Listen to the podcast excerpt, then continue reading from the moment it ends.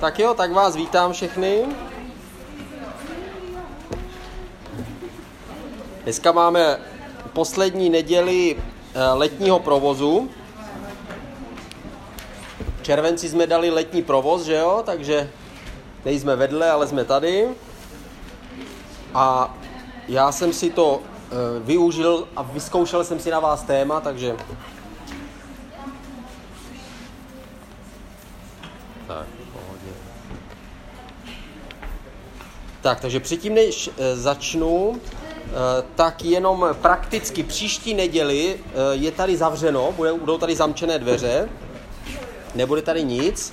Příští neděli jedeme, kdo z nás to zvládne, tak jedeme do Vídně, do ICA Vídeň, kde zrovna má téma Leo Bigger z Curychu, který tam přijede, podle mě tam přijede na otevírání jejich nové, nové budovy. Oni mají novou budovu, ve Vídni se stěhovali, byli víc na okraji a teď se stěhovali víc do centra. Jeden holandský misionář, v, v Rakou, který je v Rakousku, tak zakoupil eh, noční klub bývalý, nebo diskotéku, nebo něco takového. Jako. Eh, a ne, myslím, že to byla diskotéka, nebo nějaký klub taneční, nebo tak něco. A oni z toho eh, přebudovali to, on to zakoupil, On jako misionář dělá to, že získává prostředky a pomáhá takhle v, v velkých evropských městech a kupuje tam nemovitosti, do kterých potom dává do pronájmu jako církve. A tady se domluvil s ICF ve Vídni a oni to přebudovali, udělali z toho z toho klubu vlastně udělali, tak, udělali prostor a podle mě tam Leo právě přijede jako je povzbudit na to otevírání. Takže proto tam jedeme, protože je tady kousek vlastně, takže tam plánujeme je. Takže příští neděli je zavřeno, vol, tady nebude vůbec nic. Eh, dotaz je, eh, jak to, já jsem to chůz znejistil s tím Rakouskem, myslíte, že to vklapne s tím Rakouskem, s těma hranicema? Jste pro? Ano. My tam chceme jet vlakem, takže z toho důvodu jsme se takhle domlouvali. To je příští týden, jo? Příští neděli, no. Příští neděli. Příští. No, asi roušky budou, ale... Hmm, radši si vzít roušky, že? Roušky určitě, no. Tam jsou. V Rakousku? V Rakousku jsou po, povinné roušky? No, to tam je celou dobu. A to je u nás taky od pondělí. Ale jenom nad stol. Tady jenom nad stol, tam to mají myslím jako, že na všech Jakože i v obchodě a tak? I na ty fotky, tam Aha, takže roušky, takže roušky. A i na selfiečka. No, S tím, že si eh, koupíme si teda každý eh, nezávisle na sobě asi lístek na vlak, ne? My pojedeme vlakem, takže... Ten je levnější, no. A říkala Bára, myslím, že se to dá vrátit, že? Lístek, když tak. Že kdyby náhodou se něco stalo, tak to pak můžeme vrátit. Jako. A tam je to, v, ve Vídni pak se domluvíme, ve Vídni je to půl hodiny, ticho Jachme, půl hodiny, půl hodiny cesta eh, MHDčkem eh, k ICF. Dívali jsme se na to já i Bára, že? A oba dva jsme zjistili to stejný, takže to musí tak prostě být. Jako. Je to i kolem 4 kilometrů pěšky z Hlaváku ve Vídni, jako, z vídeňského hlavasu, jako, a Hauptbahnhofu, že? Takže a tam se uvidíme. V 11 hodin je celebration a potom, eh, myslím, že tak do jedné hodiny a potom můžeme jít spolu, eh, tam se jde, potom dá jít pěšky na nádraží z ICF, že jo, a jde se přes centrum, že, jak jsem to pochopil. Takže bychom mohli si to projít prostě přes centrum, dát si tam vídeňskou kávu. Výhoda je, že všechny kávy jsou tam vídeňský. Jako. ať, ať si dáte cokoliv. Takže, takže se budeme těšit a uvidíme se teda ve Vídni příští neděli. Tak a já vlastně jsem eh, na vás si vyzkoušel téma, eh, který jsem, který jsem studoval teďka intenzivně a proto jsem využil červenec a mluvím, mluvím o eh, teologii. A dneska máme poslední téma, kde mluvíme o trojici, takže je to zajímavý téma. Držte otevřené oči. A dneska se dostaneme jenom kousek. Já, na, já to dokončím dneska, to o čem jsme o čem jsem mluvil. Mluvil jsem o tom, že Bůh je definovaný třema osobama a člověk je definovaný svým vztahem k těmi, k těmi třemi osobami, těm třem osobám božím. A to vlastně vytváří člověka takového, jaký je. Pojďme se společně modlit. Ježíši, děkujeme ti za to, že ty jsi s námi a děkujeme ti za to, že ty nám můžeš samého sebe ukazovat svým duchem a taky ve tvém slově. A tak tě prosíme, abys nám pomohl ještě víc porozumět tomu, kdo jsi a ještě víc pochopit, jakým způsobem s námi jednáš a proč nás vedeš a proč je to to nejlepší na světě následovat tebe a žít pro tebe. Amen. Amen. Tak, my jsme o tom mluvili jednoduše, že Bůh je ta nadpřirozená bytost, která je mimo čas a mimo prostor, která se stala stvořitelem ve chvíli, kdy stvořila svět, že Bůh stvořil svět a on je majitelem a pánem světa. On se stal proto, aby člověka přivedl k sobě, tak se stal synem, abychom mohli Boha přijmout jako otce, abychom mohli jednoho dne s ním splynout v jednu osobu. To je vlastně záměr a poselství, poselství Bible, že Bůh vlastně nás z toho nejhlubšího dna pozvedne až na to nejvyšší, nejvyšší místo. A dneska se, se na to podíváme, proč to tak je. A tohle, tohle definuje Boha, je to vlastně, že trojice, že syn, otec a duch. Zároveň na tom vidíme různé, různé jakoby ne funkce, když se mluví o Bohu, o osobách, tak je to samozřejmě, eh, když mluvíme o funkci, tak to není funkce, ale je to prostě on sám, ale nám to pomáhá vytvořit si k Bohu eh, vztah, abychom věděli, proč Bůh s námi jedná. Bůh není jenom otec, on není jenom spasitel, on je i pán, on je i stvořitel. To znamená, že Bůh s námi jedná, eh, někdy tomu rozumíme lépe, když ho chápeme jako otce, a někdy tomu rozumíme lépe, když ho chápeme jako pána, který po nás něco vyžaduje, který po nás něco chce.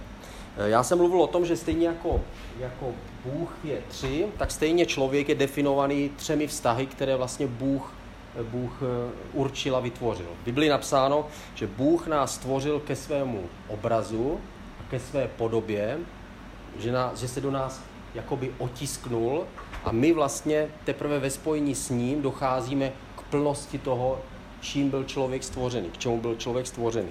A ty tři oblasti, který, ve kterých my jsme ve vztahu k Bohu, tak vlastně je popsáno v Novém zákoně, jak v Efeským, tak v Koloským, o tom mluví apoštol Pavel.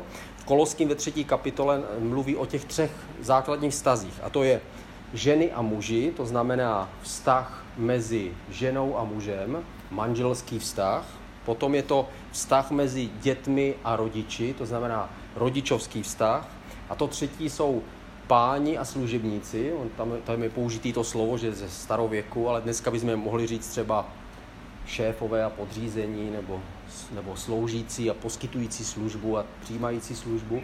Prostě tohle jsou tři základní vztahy, ve kterých my můžeme chápat Boha a Bůh stvořil nás, abychom se mohli spojit s ním. Člověk je definován těma třema vztahama. Je to jako matrice, která se spojí s tím otiskem. Jestli, jestli jste někdy viděli, jak se pečetí třeba, že tak se nakape vosk a do toho se otiskne ta, to pečetidlo a když se dá pryč to pečetidlo, tak se vlastně vidí ten otisk, to, co to, co to pečetidlo tam, tam otisklo a ve spojení s Bohem je to, je to stejné. Teprve, když jsme spojeni s ním, když se spojujeme dohromady s Bohem, a o tom budeme dneska mluvit, tak se vlastně stáváme nebo vstupujeme do té plnosti. To znamená, eh, když se díváme na Boha, tak Bůh vlastně s náma rozehrává tři vztahy. První vztah je, co se týče služby, co se týče úkolu nebo poslání.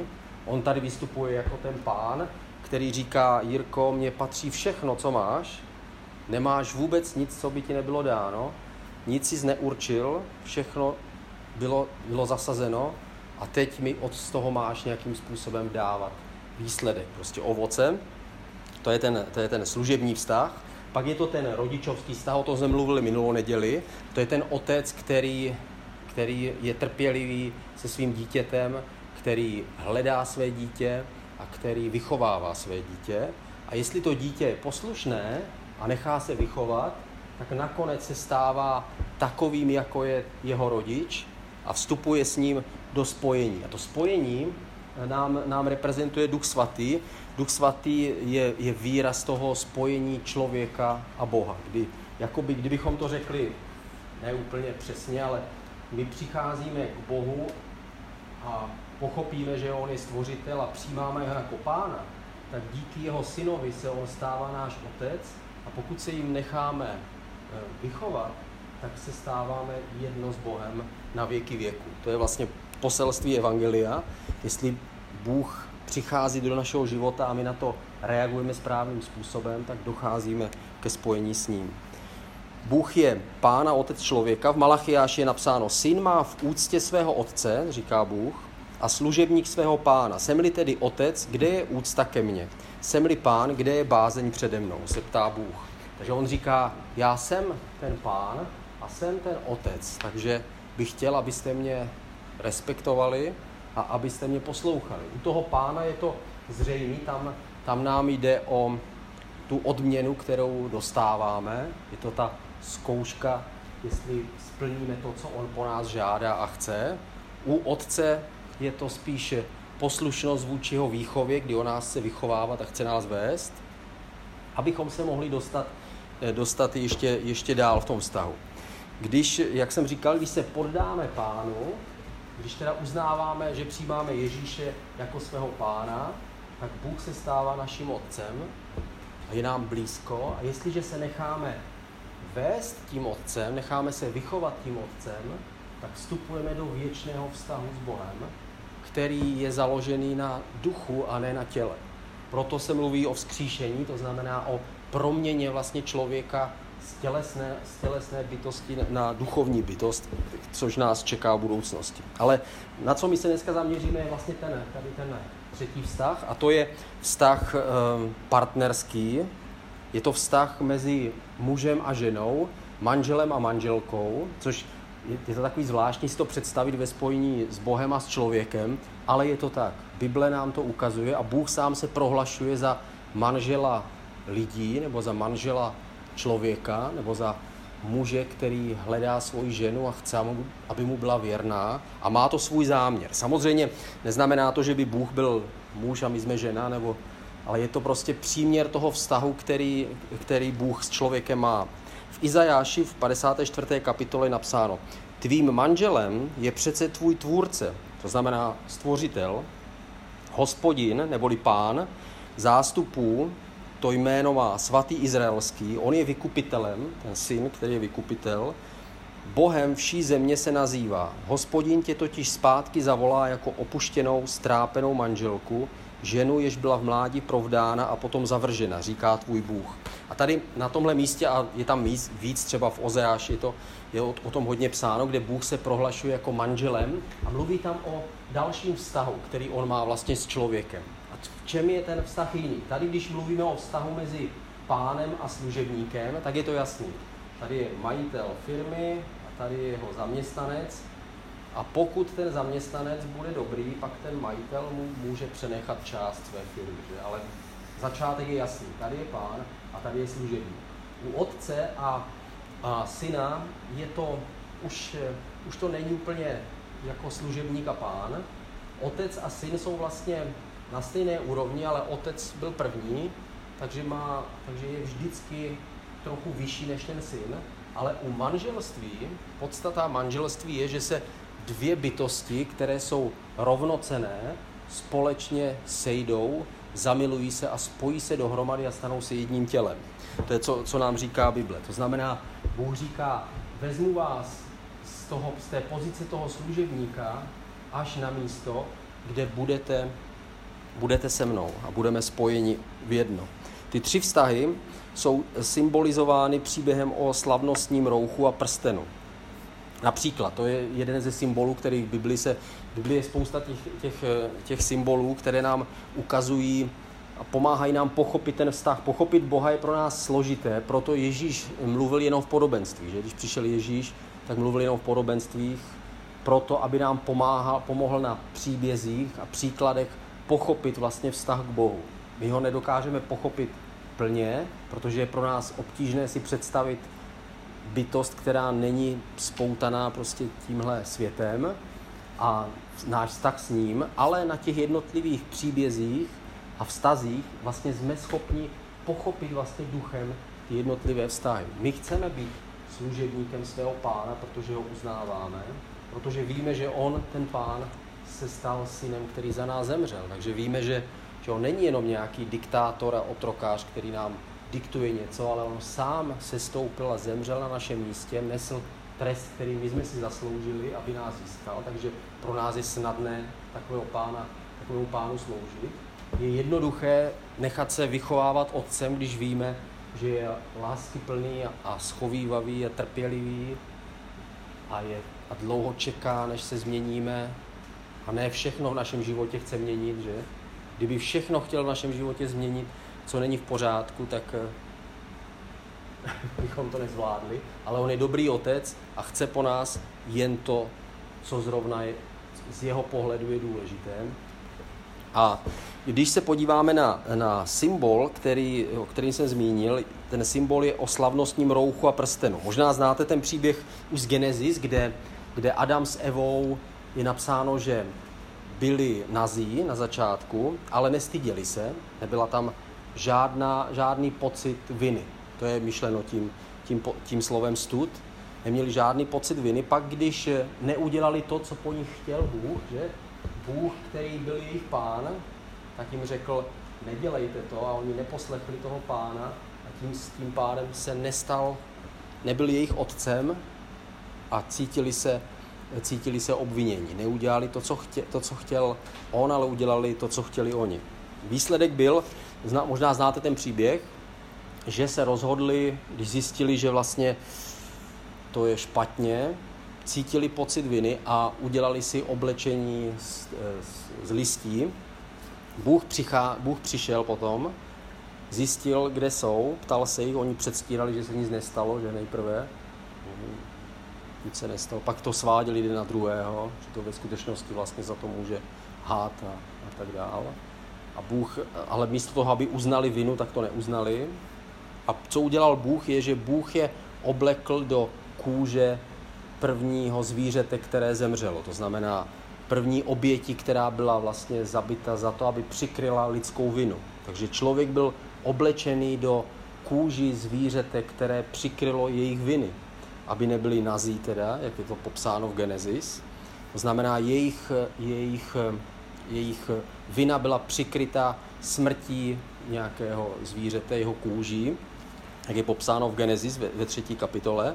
A od té doby to pokračuje dál. Od té doby vidíme ty oběti, o tom jsme mluvili minule, eh, o oběti a eh, od té doby zakrytí a roucho má symbol v Bibli přikrytí hříchů a znamená to taky oblečení se do nového života. Od té doby eh, člověk je neustále vlastně nahý a neustále svou vinu musí přikrývat něčím. Nejprve ji musel přikrývat obětí teda zvířete, Potom dneska ji přikrýváme smrtí Ježíše Krista. V Novém zákoně napsáno, že se máme obléct do Ježíše Krista, do, do, jeho, do jeho oběti. Stejně jako předtím to bylo to zvíře, dneska je to Ježíš. A když se oblečeme do Ježíše Krista, to znamená, chceme žít jako On, chceme přemýšlet jako On, tak tehdy se, se, se s ním stotožňujeme a naše vina je přikryta, přikryta jím. A když se podíváme, to, to roucho se eh, objevuje právě ve spojení se všemi těmi třemi, eh, třemi vztahy. V Genesis ve 42. kapitole je příběh Josefa. Už jsem, myslím, že to říkal minule. Eh, Josef, který má tam celkem hodně kapitol v Genesis, a přitom nebyl nijak zas až tak moc významný v tom, v tom rodu, už to nebyl, už Bůh se nenazývá, že byl Bohem Abrahama, Izáka, Jákoba a Josefa, to už ne, Josef už byl jeden z dalších, z těch, z těch následujících generací, ale má tam svoje důležité místo, protože na jeho příběhu vidíme příběh toho poslušného služebníka. Já jsem říkal ten příběh před 14 dny toho, těch neposlušných služebníků, kteří kteří zabili ty, kteří přišli vybírat, vybírat peníze z té vinice, že když jim Bůh pronajal tu vinici a oni, oni se o to měli starat a pak když přišel, aby si vzal ten výsledek, tak eh, odmítli prostě vydat výsledek, tak to byl příběh těch, těch zlých služebníků, ale na Josefovi vidíme příběh toho pozitivního služebníka, ten, který chtěl udělat to, co mu bylo řečeno, co mu bylo dáno. A ten, když správně vyložil eh, Josefovi, eh, teda faraonovi eh, sen, tak mu bylo řečeno, ty budeš správce mého domu a všechen můj lid se podrobí tvým rozkazům. Sám tě budu převyšovat jen trůnem. A pak je napsáno, že ho oblekl do, do kmentového roucha, to znamená čisté roucho, a nasadil mu na prst pečetní prsten a nechal ho vozit ve faraonově voze a křičet před ním, volat před ním, přichází faraon, přichází správce Egypta a řekl mu, ty budeš všechno rozhodovat, mu řekl faraon, ale já tě budu převyšovat trůnem. A tady to roucho, eh, roucho je spojené s tím, že se stává správcem a zástupcem faraona. Tady to roucho znamená, že eh, Jozef si obléká to faraonovo roucho a kdo se na něj podívá, tak nevidí Josefa, ale vidí faraona. A kdyby náhodou někdo pochyboval, tak Josef má na prstě eh, prsten, který mu dal faraon, který může každý, každou pečeť eh, uzavřít eh, on sám. A jeho otisk je jako kdyby faraonovou rukou byl, bylo zapečetěna ta, ta, ta, ten spis, nebo ten příkaz, který dával. A faraon mu řekl, dívej se, všechno budeš mít na starosti, jedině, kdo tě bude převyšovat, jsem já, protože já sedím na trůnu. Tam vidíme ten stejný obrázek, jako je že v knize Zjevení, kde jsou všichni lidé v tom novém světě, už tam není chrám, už není potřeba oběti, už není potřeba se klanět Bohu, Bůh je v člověku a člověk je v Bohu, ale pořád tam zůstává trůn, aby jsme nezapomínali, že sice budeme spojeni s ním v jeho světě, ale on je pořád ten Bůh, který my nejsme Bůh, ale spojujeme se s ním. Takže tady vidíme, eh, to roucho je, je symbolem toho, eh, toho, té pozice toho správce, který se stává zástupcem faraona, to znamená člověk se stává zástupcem Boha.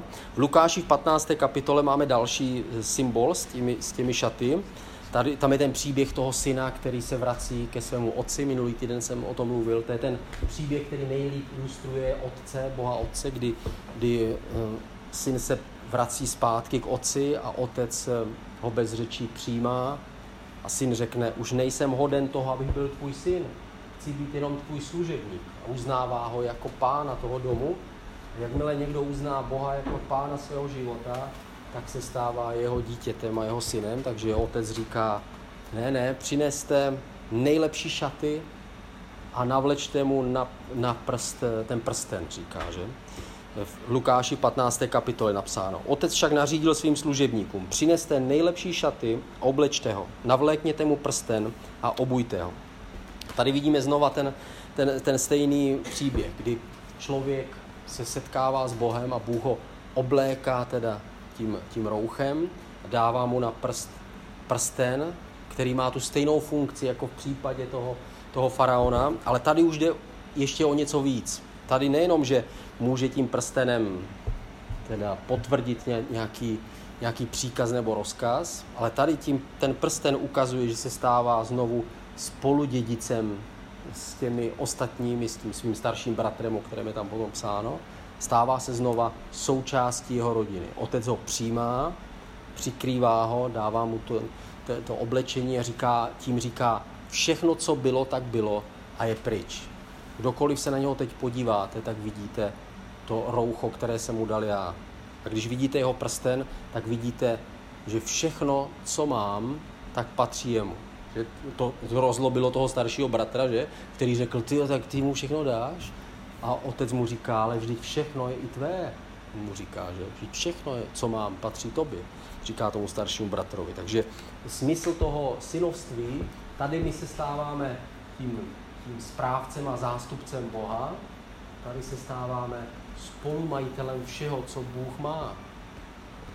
Všeho, co, všechno, co Bůh, Bohu patří, celé stvoření, tak se najednou dozvídáme, že se stáváme spolumajitelé spolu s ním, spolu dědici spolu s Kristem, jak jsem to četl, četl minule. A tady se dostáváme k tomu třetímu vztahu a to je ve zjevení v 19. kapitole je psáno o svatbě beránka. Svatba se tam taky často opakuje, že?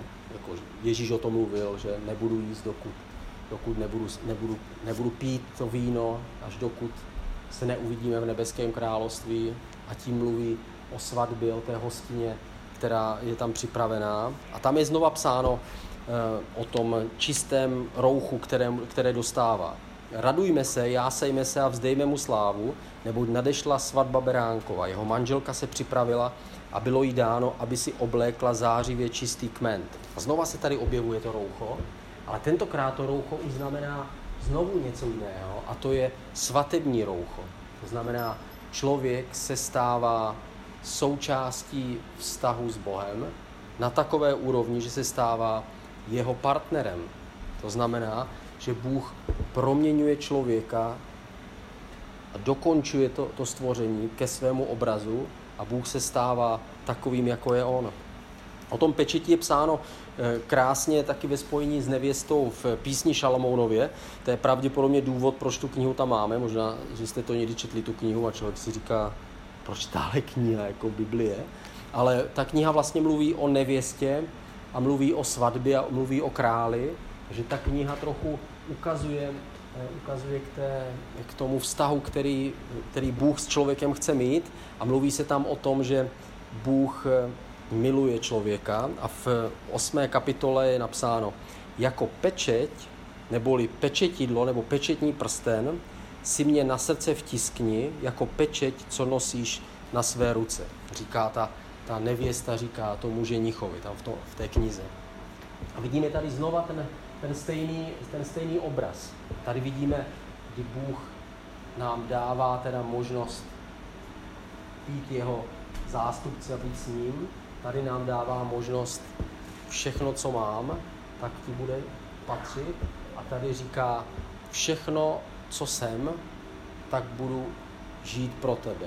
To je to, co říká eh, člověk, když si bere eh, druhého člověka.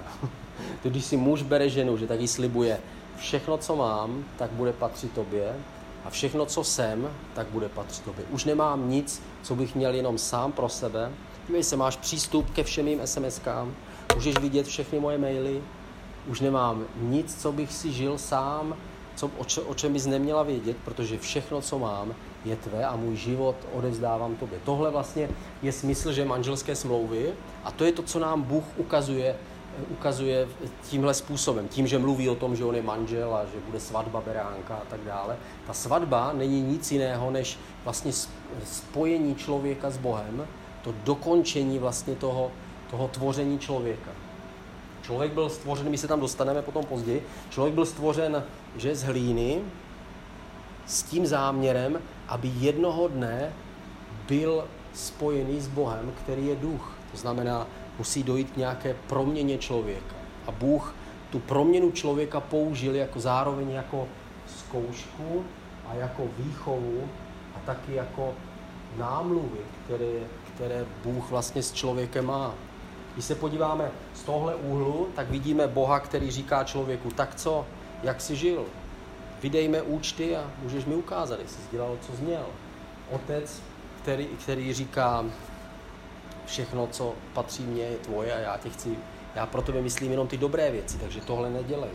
Tam nechoď, na to si dej pozor a vychovává. A tady je ten poslední, to, je to, te, to, je to, to jsou ty námluvy, kdy Bůh žádá celé srdce toho člověka. On říká v Bibli, že on je žárlivě milující Bůh. A tam je použitý vlastně výraz jakoby z partnerského vztahu. Otec je taky žárlivě milující, ale úplně se to tam nepoužívá v tomhle vztahu. Pán není žárlivě milující. Pán vyžaduje, aby byl splněn úkol a záměr, který je uložen. Ale tady Bůh říká, já jsem žárlivě milující, chci celé tvoje srdce. Když se ptali Ježíše, který je největší přikázání, Ježíš řekl, milovat svého Boha z celého svého srdce. Že? To už, je, to už mluví o vztahu mezi člověkem a Bohem, který spíš odpovídá um, milostnému nebo partnerskému vztahu. Takže z toho vyplývá, jenom abych to shrnul, člověk byl stvořen proto, aby dělal to, co, to, co dělá Bůh, tady to, že to je to dělání, to je to, co člověku dává identitu, to, co člověk dělá, a on, on stvořil člověka k tomu, aby měl nějaké skutky, aby, aby žil jako Bůh. V, ve zjevení je napsáno, že to že to roucho jsou spravedlivé skutky, to znamená, že jsou pro Boha důležité, ale také, aby měl to, co má Bůh. Člověk byl stvořený proto, aby se stal korunou stvoření a společně s Bohem vlastnil to, co, to, co Bůh stvořil. A to poslední je, že člověk byl stvořen proto, aby se stal takovým, jako je Bůh. To neznamená, že by člověk eh, jako byl Bůh, ale vlastně to znamená, že člověk bude Bůh. Ježíš řekl, vy sami máte napsáno v žalmu, že jste bohové a slovo, boží slovo nemůže být zrušeno. To znamená, člověk se stane svým bytím takovým, jako je on. Jako je napsáno na začátku, že on stvořil člověka ke svému obrazu a když člověk zklamal, tak řekl, podívejte, oni jsou jako my teď. Takže musíme ho odstranit od stromu, stromu života, jinak by žil na věky v tomhle stavu. Takže a ten záměr je vychovat člověka do věčného vztahu s Bohem, kde s ním splyneme do lásky plného vztahu. A to, tam je cesta, je to samozřejmě boží práce, ale je to i naše práce, že my spolu s ním jdeme tou cestou. Když člověk chce být služebník, služebníkem pána, říká, pane, já udělám všechno, co ty chceš, tak se stává, že jednoduše je synem, všechno, co Bůh vlastně vlastní, tak on získává a když dospívá, dospěje ten člověk, nebo je vychován, nebo jak to nazveme, nebo zemře, tak možná jednodušší, je zkušený, tak tehdy se stává božím partnerem. Stává se takovým, jako je Bůh. Ehm, tam je napsáno v Genesis, muž opustí otce aby, a, a matku, aby přilnul k manželce a stali se jedním tělem. Tím končí vlastně to, to vysvětlení toho stvoření člověka. Jako, že? On tam říká, že oba dva byli nazí a to je poslední věta a pak už začíná příběh o tom, jak tam přišel ten, ten had a svedl Evu a potom společně zklamali Boha a tak dál. Ale tady tímhle končí stvoření člověka a Bůh říká, muž jednoho dne opustí otce, aby se přidal ke své ženě. To znamená, jeden vztah končí a druhá úroveň vztahu začíná. A my víme, že u Boha je to tak, že my vždycky budeme jeho služebníci a vždycky budeme jeho děti, ale také vždycky budeme jeho partneři nebo manželé, nebo jak to nazvat, nebo přátelé. To znamená, tady je to vztah podřízenosti, tady je to vztah menší podřízenosti a tady je to vztah, který je, který je rovnocenný, rov, rovnoprávný. Znamená, Bůh je, nás chce pozvednout až k tomu, že se staneme takovým, jako je On. V 1. Korinským 6. kapitole je napsáno, vždyť písmo říká, ti dva budou jedno tělo. Kdo se však spojuje s pánem, je s ním jeden duch. To znamená, duch svatý je symbolem toho našeho budoucího spojení s Bohem. Už dneska jsme s ním spojení, už dneska ten, kdo se znova narodí a stane se tím synem, ten, kdo uzná Ježíše jako svého pána, tak se znovu narodí a stane se božím dítětem.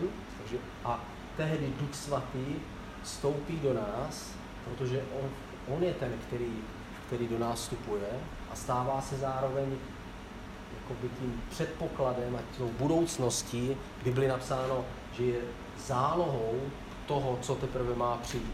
Je jakoby podanou rukou před tím, než nás plně vytáhne prostě na člun. Duch svatý působí to znovu zrození, že my se stáváme otcem a tím se vlastně uzavírá celá trojice. A člověk eh, se stane s Bohem jedním duchem a ta svatba vlastně v Beránkova v 19. kapitole zjevení vlastně je popis toho, když člověk, ten, ten, ten člověk, který teda se poddal jako pánu, který se znova narodil, stává se božím dítětem a nechá se přivést duchem až do, toho, do té chvíle, kdy opustí tenhle fyzický svět, tak jednoho dne dojde k takzvané svatbě s Bohem a je napsaný, že požehnaní jsou všichni, kteří na tu svatbu budou pozvaní. Na tu svatbu jsou pozvaní všichni, kteří jsou skutečným božím dítětem kteří se nechají vést duchem a chtějí se nechat vychovat Bohem. A ti potom, potom jednoho dne dojde k tomu, že Bůh se spojí společně s námi. A tomu se říká vzkříšení. To znamená, že Bůh promění prostě tu tělesnost, která je v nás. Ehm, nemáme asi úplně představu, co to znamená, ale znamená to, že všechno, co je v nás tělesné a nedokonalé, tak zmizí a bude to nahrazeno dokonalostí, kterou doplňuje Bůh. Tak jako Ježíš Kristus byl dokonalý, tak člověk se stane dokonalým Ježíši Kristu. Ne, že by jsme se stali jiným člověkem, ale znamená to, že Bůh nás, nás připravuje na spojení s ním. V Genesis první kapitole napsáno, tehdy Bůh řekl, učiňme člověka k našemu obrazu podle naší podoby. Ať panují nad, a teď je tam popsáno co a jak. To znamená, Bůh stvořil člověka ke svému obrazu, aby byl, on ho splodil, že jako, jako otec ke svému obrazu, aby panoval nad stvořením. Už v, té, v tom prvním verši máme vlastně obsazeno všechno to, co člověk je. V první Janovi je napsáno, jak můžeme vědět, že zůstáváme v něm a on v nás. A to je, je tom použít je to stejné slovo, jako když se mluví o Ježíši, že syn je v otci a otec je v synu. Tak, takhle jako by se v Bibli vyjadřuje to, že to je jedna osoba. Víme, že to je jedna osoba, která se nám ukazuje ve třech osobách. Stejně jako člověk je jedna osoba, ale zdá se, jako bychom byli různé osoby, že? Jiní jsme zaměstnání, jiní jsme ke svému dítěti, jiní jsme ke svému partnerovi, ale jsme vlastně stejní, že? Podobné je to, podobné je to, je to s Bohem. A tady napsáno, eh, jak můžeme vědět, že zůstáváme v něm a on v nás? Podle toho, že nám dal díl svého ducha. Znamená, my jsme boží děti, protože Bůh do nás už vložil svého ducha a podle toho my víme, že to je ta budoucnost, která je před námi. Je to jakoby závdavek. Tady je napsáno, okoušíme první ovoce ducha v Římanu. To znamená, tím, že jsme se znovu narodili, tak uvnitř už vnímáme, jaké to jednou bude, až Bůh nás celé promění, až budeme celé zažívat to vykoupení, které už teďka my máme a vírou jsme si přivlastnili a dokonce Duchem Svatým jsme prožili tu, tu vnitřní změnu, to, to nové narození, ale je to zároveň jenom první ovoce. Je to jako když, kdo máte zahradu, tak tam přijedete na jaře a první jsou co? Třešně? Nějaký jarní třešně? Nebo žňov, žňový jabka, že? První jabka. A je to jenom první ovoce. To za chvilku opadá a pak teprve začne opravdu rodit to všechno ostatní. Rybíz, angreš, česnek a tak dále. A všechno to ovoce. A to stejný výraz je napsaný tady. Duch svatý dneska v našem životě je jakoby ta první, ty první třešně, které prostě se začervenají a za týden jsou pryč. A tak stejně my máme dneska ducha v našem životě, ale teprve, až ho poznáme plně, tak to bude jako plná sklizeň, plné ovoce. V Efeským je to popsáno tak, že byli jsme označeni pečetí ducha, tady je znova, tady je použité to slovo pečet, že jako ten pečetní prsten, to znamená ta pečeť, ten oblek je Kristus a pečet je duch, který, který je do nás otisknut a tady je napsáno, že je závdavkem našeho dědictví. Závdavek je jako záloha, kdo jste ještě za komunistů chodili do práce, tak jsme dostávali zálohy, že? Vy to pamatujete? Tak jsme dostávali zálohu, tři stovky jsme dostali, že? A pak jsme teprve dostali 1500 na konci měsíce, nebo kolik byla prostě výplata. Ale aby to člověk jako přežil, tak si mohl jít prostě v půlce toho měsíce jako pro takovou zálohu. E, a stejné podobné slovo je tady napsáno. To, to slovo znamená, že to je jako by Bůh nám dal tím zálohu toho, co všechno má přijít. Je to je teprve začátek toho. To, co Bůh udělal s námi při novém narození, tak je vlastně zároveň ale jistota, nám dává jistotu, že On to dokončí, jakmile my odejdeme z tohle světa a všechno bude splněno. Protože Bůh se rozhodl, že celý svět On spojí v Kristu. To znamená, že On všechno uzavře do té, do té svojí obrovského a velkého plánu, který má. Bůh povýšil člověka I ještě z jiného důvodu. Bůh teda vzal vlastně služebníka, udělal z něho syna, dědice a nakonec se člověk stává takovým, jako je on. Stává se jeho zástupcem na zemi. Napsáno, že my budeme kněží a králové, to znamená, že budeme ti, kteří budou společně s Bohem, nevíme co, co, co vlastně dělat. Mě, mě ti pře, já jsem o tom přemýšlel, co my budeme vlastně dělat. Jako, ale to je těžko si představit, co, to ne, možná nám to ani na mysl nemůže vstoupit, abychom si to dokázali představit, co budeme dělat. Pravděpodobně Bůh, který je stvořitel, svoje dílo neskončil a bude pokračovat dál. Nevíme přesně, co to znamená, ale to neznamená, že my budeme eh, králové a kněží stvoření, že budeme rozkazovat prostě opicím a oslům, prostě jak mají žít, ale znamená to něco víc. Znamená to ten nový svět, který je popisovaný na konci Bibli, ten, to nové stvoření, nová země, nové nebe, kdy Bůh sestupuje a spojuje se s člověkem a, a víc už nevíme. Protože tím Bible končí, že? tím spojením Boha s člověkem končí Bible a víc nevíme. Ale druhý důvod, proč to Bůh chtěl udělat, chtěl na tom ukázat, že jo, tu svoji úžasnou velikost, ale druhý důvod, proč to chtěl udělat, bylo ponížit zlo a hřích a píchu ďábla.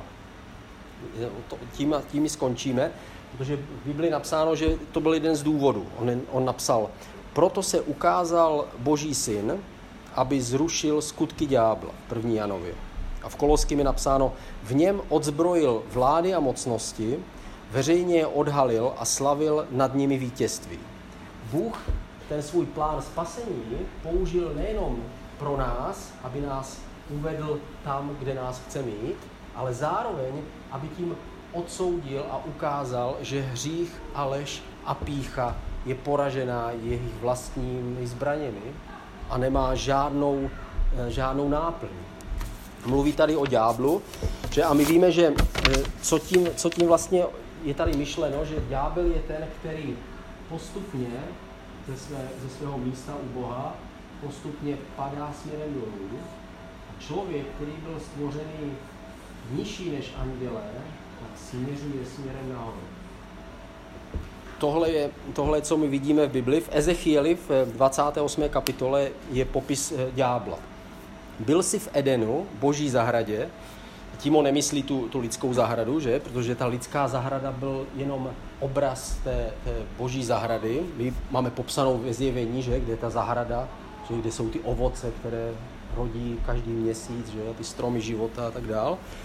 Byl si cherubem ochráncem. Cherubové, to jsou v Ezechieli, to jsou ti, kteří nesou ten boží trůn. To jsou ty bytosti s těma čtyřma hlavama, že? která má znamení toho, těch čtyř zvířat ze všech stran. Eh, byl si na Boží svaté hoře. Boží svatá hora je obraz nebe, že Bůh stvořil zemi a Bůh stvořil nebe a je napsáno, že on, eh, ale Bůh má nebe jako svůj trůn, kde on trůní na tom nejvyšším místě celého nebe, je to napsáno, až na hoře svatosti, na tom nejvyšším místě. Eh, nevíme přesně, jestli to skutečně je hora, v každém případě je to nejvyšší místo nebe, kde vůbec se, kam se dá dostat. A tady je napsáno, byl jsi na boží svaté hoře a byl si dokonalý, než si byl shledán zlým. Tady vidíme, že Bůh, Bůh tohle je Bůh, Bůh stvořil ďábla, ale nejenom ďábla, že anděle, stvořil jinak než lidi. To jsou nebeské bytosti, které stvořil hned v plnosti toho, čím jsou teď. To znamená, dali jim už od začátku všechno to, co potřebovali k tomu svém, svému plnému životu. Nazývá je božími syny, že? nazývá je božími služebníky, takhle je to v Bibli napsáno, ale s člověkem má ještě větší záměr. Oni nazývá božími syny, ale ne božími dědici. To znamená, oni jsou ti, kteří patří do jeho, do jeho království, jako ty významné nebeské bytosti, ale nejsou nazváni ti, kteří jsou tím prvorozeným synem, který dědí. Prvorozený syn je Kristus a přes Krista každý člověk, který ho přijímá. Tím on člověka povyšuje vlastně nad, nad, nad všechny nebeské bytosti, ale tady je napsáno, že on byl dokonalý, ale chtěl být jako Bůh. To je tam hodně důležitá věc, protože je to to stejné, co vlastně Bůh říkal člověku. On stvořil člověka a řekl mu, stvoříme ho k našemu obrazu a k naší podobě, ať je jako my. A ďábel chtěl to stejné. Rozhodl se, že bude jako Bůh. Tady napsáno, vyšplhám se až k nebi, řekl, řekl, řekl ďábel. To je v Izajáši ve 14. kapitole. Svůj trůn vyvýším nad boží hvězdy. Na hoře setkávání se usadím. Budu se rovnat s nejvyšším. To tím spichl, že? A Bůh ho, eh, ho srazil dolů. Ďábel se rozhodl, že se vyrovná Bohu. Dneska každý člověk, který ve svém srdci eh, dělá to stejné, tak eh, je synem ďábla, je napsáno. To znamená, podstata ďábla je, že ďábel chce být stejný jako Bůh, ale nechce se tam nechat pozvednout, chce si to sám vzít. Proto, když poradil člověku, že radil v člověku zahradě Eden, tak mu řekl to stejné. A slyšel jsem o tom, že prý nesmíte jíst žádných stromů tady v zahradě Eden. No, ne, to není pravda, můžeme jíst, ale jeden tady máme zakázaný, jo? to je proto, protože to je ten nejlepší. Protože když z něho budete jíst, budete jako Bůh. Chcete se stát jako Bůh? Jako já jsem se chtěl stát jako Bůh? A oni řekli, ano, chceme se stát jako Bůh. Tak jest, jeste z toho ovoce. Když jedli z toho ovoce, tak porušili svůj vztah s Bohem, porušili svůj slib, že šli místo toho, aby se stávali těmi, kdo se chtějí nechat vychovat k tomu, aby byli, aby byli dědicem všeho, tak místo toho se rozhodli následovat jeho, který se tam rozhodl dostat silou. Ale víme, že to není tak, že by Bůh a ďábel byli prostě dvě, dvě rovnocené Ying a Yang, které spolu prostě bojují. Nebo prostě ďábel je stejné stvoření jako člověk. Prostě je, to, je to nebeská bytost mocná, ale která je stvořená Bohem a Bůh nemá s ním žádný zásadní boj. Ďábel byl svržen dolů a Bible říká, že ho svrhl z nebe, eh, ale v současné době ovládá ďábel zemi. V Efeským ve druhé kapitole je napsáno pod vlivem, lidé jsou pod vlivem onoho ducha, který mocně ovládá ovzduší a který nyní působí v neposlušných lidech. Ďábel se dneska zajímá o člověka proto, protože pouze v lidském životě může ďábel si splnit svůj cíl a to je být rovnen Bohu a proto je nazývaný Bohem tohoto světa. Jestliže člověk poslouchá to, co říká ďábel, tak ho dělá svým otcem, jak řekl Ježíš. Ježíš řekl, že všichni máte ďábla jako svého otce. Dělá ho svým pánem, dělá ho, dělá ho svým bohem vlastně a tím si ďábel plní vlastně ten svůj plán. Bez člověka ďábel nemá žádnou šanci. Proto má takový zájem o lidstvo a o zemi a o člověka. Protože jedině eh, v lidském životě může být tím, kým chce být. Což ale víme, že nakonec dopadne špatně, že?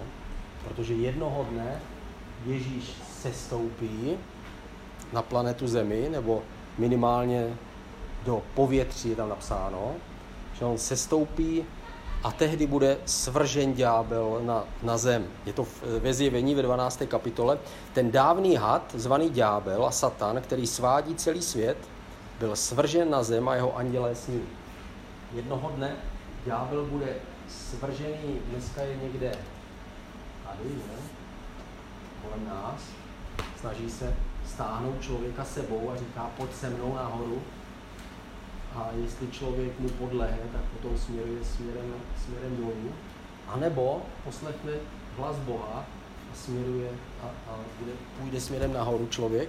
Ale jednoho dne ďábel bude svržený na zem, je napsáno v Bibli, je to napsáno běda těm, kteří budou, že, kteří budou žít, že, a pak, pak jsou ty příběhy, ten antikrist, že, a to všechno, co my úplně nevíme, neumíme zařadit, ale je to spojený prostě s tím, že, že ďábel se, se vtělí že, do nějakého člověka a tím vlastně dělá to, co Ježíš, který Bůh se vtělil do svého, do, do, do svého syna, do, tě, do tělesné podoby, aby přinesl spasení, tak stejně přichází ďábel, který se vtělí ne do svého syna, ale do tělesné podoby a snaží se ovládnout lidi, snaží se jim dát své jméno, že, a snaží se uh, vládnout, ale nakonec víme, že přichází, přichází Ježíš na zem, že, a poráží ďábla a ďábel je spoután a nakonec je navždy zničen a odstraněn prostě z, z planety Země.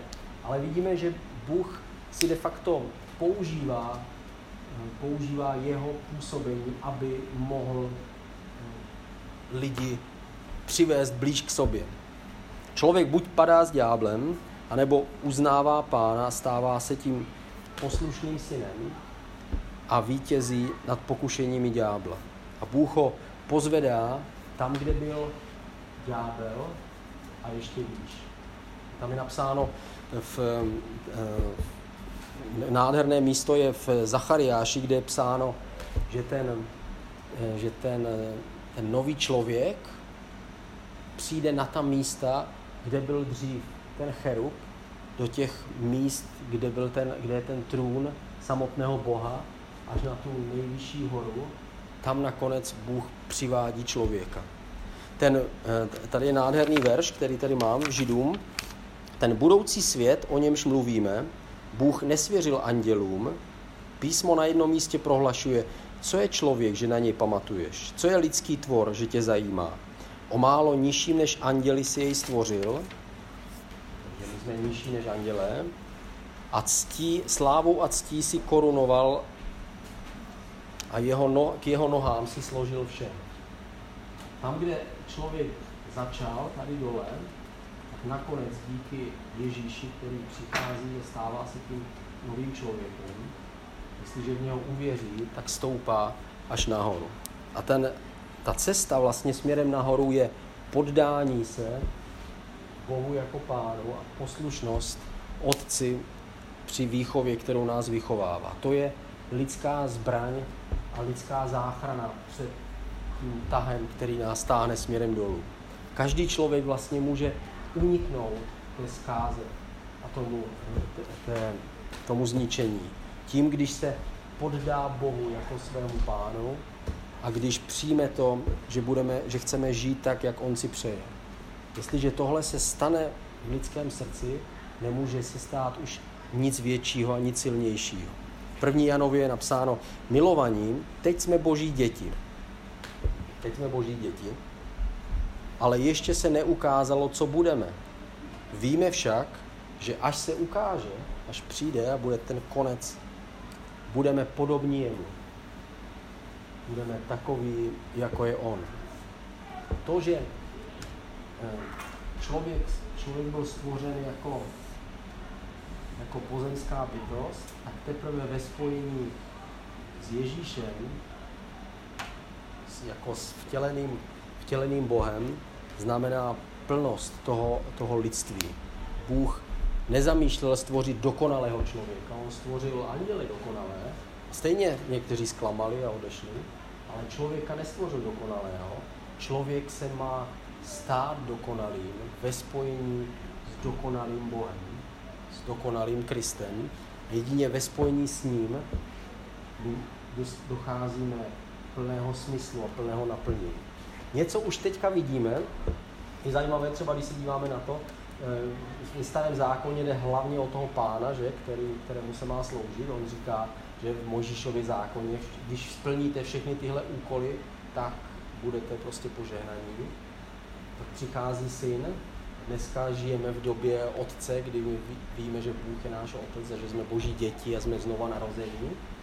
Ale to není konec. Jednoho dne přijde doba, kdy Bůh obnoví a dokončí všechno to, co započal a stane se tím, tím skutečným pánem toho nového stvoření a všichni, kdo s ním půjdou a budou poslušní, tak se stávají součástí toho nového života. My nevíme, co všechno se s člověkem stává po smrti. Je zajímavé, že Bible o tom tak detailně úplně nemluví. Říká, že ten kdo, ten, kdo umírá bez Boha, tak ten vidí smrt, ale ten, kdo umírá s Bohem, tak ten vidí anděle, které ho přenesou k Bohu. To znamená, už ten odchod je jiný a nevíme, jakému přesně, přesné změně dochází při tom, když člověk, když člověk umírá. V každém případě fyzická smrt je předěl určitým způsobem. A jestliže my jsme zaměření směrem na sebe a umíráme v tom, tak zůstáváme zaciklení sami v sobě.